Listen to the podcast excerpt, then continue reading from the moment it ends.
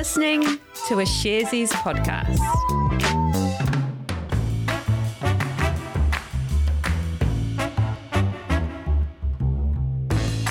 Tēnā tātou katoa, it's Tuesday the 29th of March. This is Recap, brought to you by Sharesies.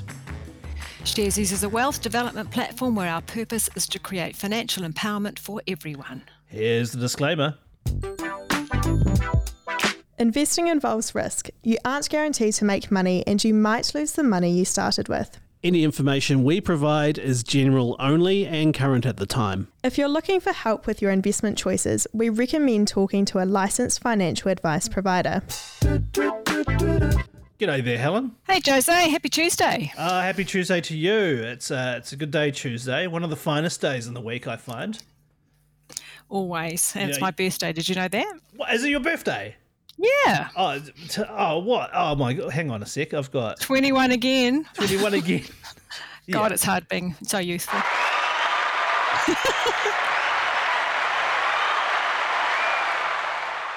There you go. Just for Why, you, thank you. Uh, the, the crowd goes wild. Uh, happy birthday, Helen. Thank you. I'm glad you can spend it with us. Ha. Hey, let's crack on. We've got a lot to discuss on the Mm. show today.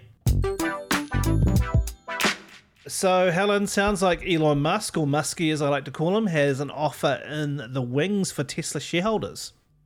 That's right. News out of the US today is that Tesla is looking to make another stock split and pay this in the form of what's called a stock dividend.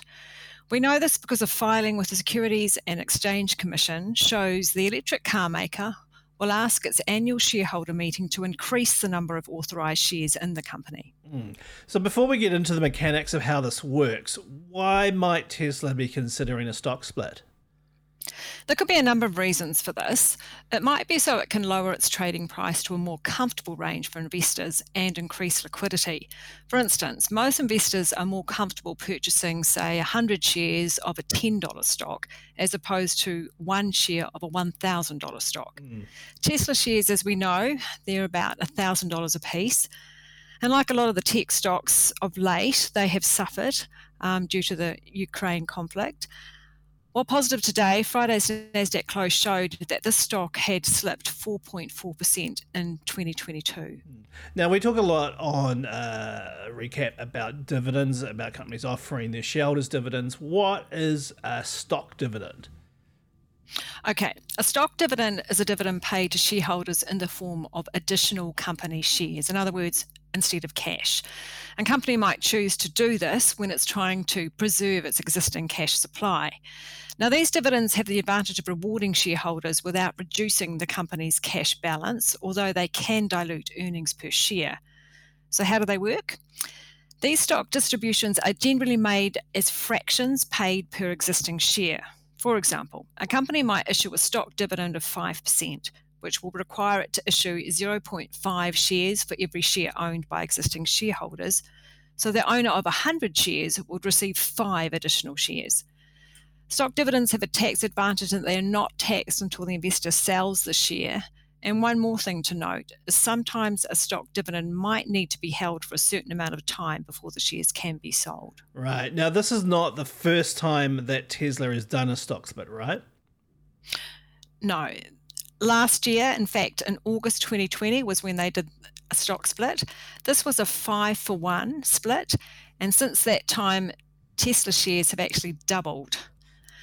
The big rally in Tesla shares and another stock, Apple, just a month before when it did its own stock split, caused some commentators to say stock splits are troublesome for the market because there is no real value.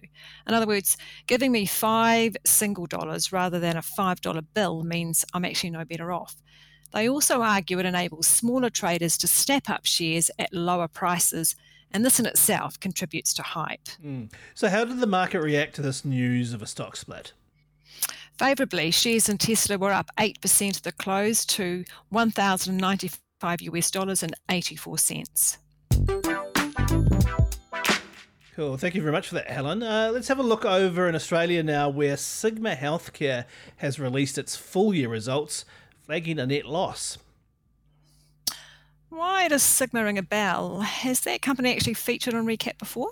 Yes, it has, and good spotting. Long time listeners may remember that Sigma was one of the parties involved in a bidding war over Australian pharmaceuticals industries, or API for short.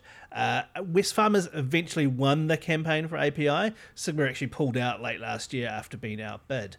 Uh, but if you don't recall, uh, Sigma is a wholesale pharmacy distribution business. It also operates over 1,200 retail stores, all under a number of different brands in Australia. Right. So, what's the last year been like for Sigma? Well, I'd say it's definitely been a mix. Earlier this month, uh, Sigma had actually revised its financial guidance upwards for the year due to, due to a surge in consumer spending on rapid antigen tests. Uh, but it also flagged that a net loss was on the cards. And that's exactly what's occurred according to Sigma's reporting today. The company experienced a net loss of 7.2 million Australian dollars, where just a year earlier it made a net profit of 43.5 million. Hang on a minute, what's the story here? Normally, I'd say impacts on business would be COVID related, but you just said they saw a bump due to sales to COVID tests. Uh, well, you're still right. Sigma says that compared to last year when COVID was surging, uh, they've experienced much, experienced much lower sales of PPE. Uh, but they've been making also major and a major investment into new I excuse me into a new IT system, the implementation of which has experienced uh, several issues. All up, it's cost Sigma sixty-five million dollars. Plus, they've had millions of dollars of restructuring costs. Uh, they've also had that due diligence on the API bid. Uh, in the end, it all adds up. So, a mix of changes in demand caused by COVID and one off costs. What are they forecasting for this financial year? Well, actually, the company didn't offer very specific guidance for their earnings mm. this coming year, but they did say that they expect to see a return to profit. They have, however, stuck to their full dividend, which matches what was offered last year. Shareholders will receive 1%, 1 cent rather, per share to be paid on the 22nd of April. And just end the show today, I thought we'd drop this update about those insider trading allegations involving push Pushpay shares. Listeners might remember that we covered this last month when the Financial Markets Authority, or FMA for short, filed proceedings against two people. Well, today one of the individuals involved entered a plea at the Auckland District Court. Yes, this is a fairly big story. It's worth going back over the details too. Pushpay is a New Zealand based tech company that runs a system designed to manage donors. Churches and not for profits are their main customers. In fact, most of the top 100 churches in the US use Pushpay software. Yep, and at the core of the allegations we're talking about is events that happened in 2018 where Pushpay's co founder, Eliot Crowther, announced he was resigning and he sold down his stake in the company. So the FMA claims an insider to the company used material, non public information to advise or encourage another person to trade on that information.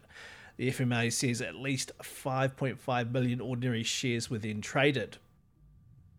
So basically, they're saying someone in the company knew the resignation was coming and told someone else before it had been made public. And this is a big no no in markets around the world because it provides an unfair advantage in trading in shares. Yeah, if it's to work, the market needs to be an even playing field for all, all investors. So if you work at a public company, you're likely to have certain restrictions, or you'll need approval for where you when you can buy or sell shares. Uh, it's really important to note here that the charges don't involve either Pushpay or Crowther. Also, also worth mentioning, the FMA has brought a civil claim against both people and a criminal charge, that's the insider trading charge, against only one of them. And that would be the person who appeared in court this morning. So what happened? Uh, so they entered a not guilty plea and requested trial by jury. The judge who heard the plea has also granted name suppression for both the accused. There will be a hearing in May to decide if that name suppression will be extended. Uh, the judge also granted bail for the person facing the criminal charge. And if found guilty, that person could spend up to five years in jail and be ordered to pay a fine of up to $500,000.